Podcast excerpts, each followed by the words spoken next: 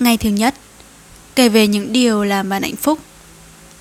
Mỗi ngày mình đều tự hỏi, Có thang đo nào cho sự hạnh phúc của mỗi người không nhỉ? Ai cũng sẽ có một định nghĩa về hạnh phúc. Có người chọn cho mình một mục tiêu để phấn đấu.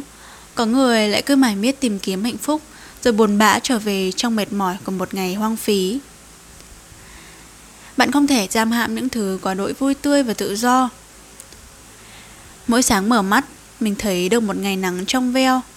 Tắt airplane mode trên điện thoại và thấy wifi 5 vạch, vệ sinh cá nhân bằng nước sạch, điện vẫn bật sáng, quần áo vừa đủ.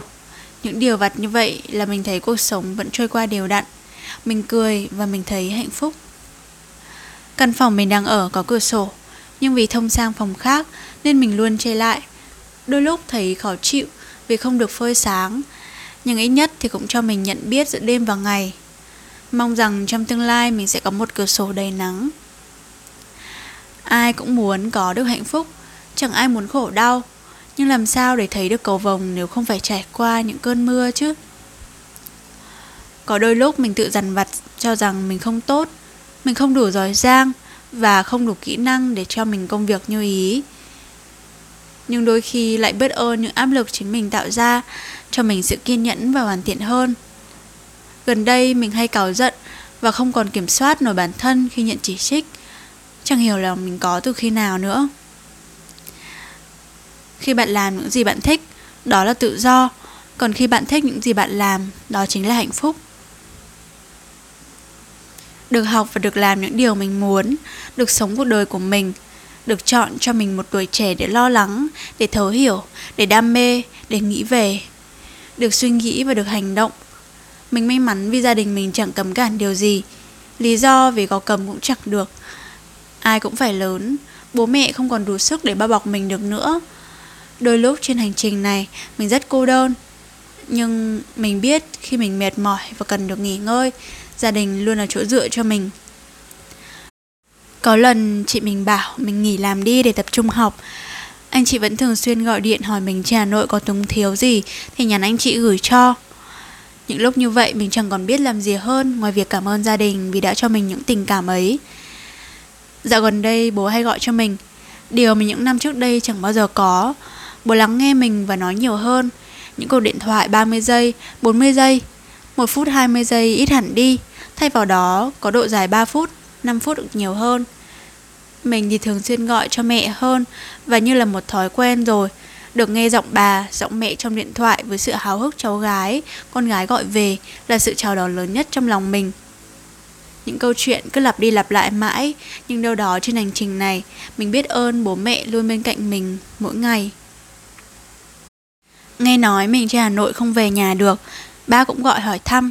Lúc ý mình xúc động lắm vì cô cháu gái mày học mày làm cả mấy tháng mới gọi hỏi thăm bác.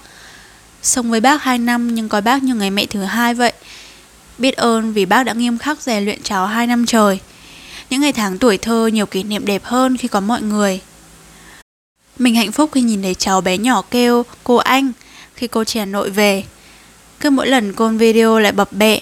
Cô anh mở mèo, cô anh khủng long, cô anh răng trắng. Mỗi lần mở album ảnh nhìn thấy nụ cười của cháu mình thực sự hạnh phúc. Hạnh phúc chỉ có được khi bạn cho đi và làm cho người khác hạnh phúc. Nhà mình và nhà cậu gần nhau, Nên mình và mấy đứa em chơi thân từ bé. Hôm nay là sinh nhật em gái út, Mình còn nhắn em xinh đẹp Và chúc em một cuộc sống bình yên.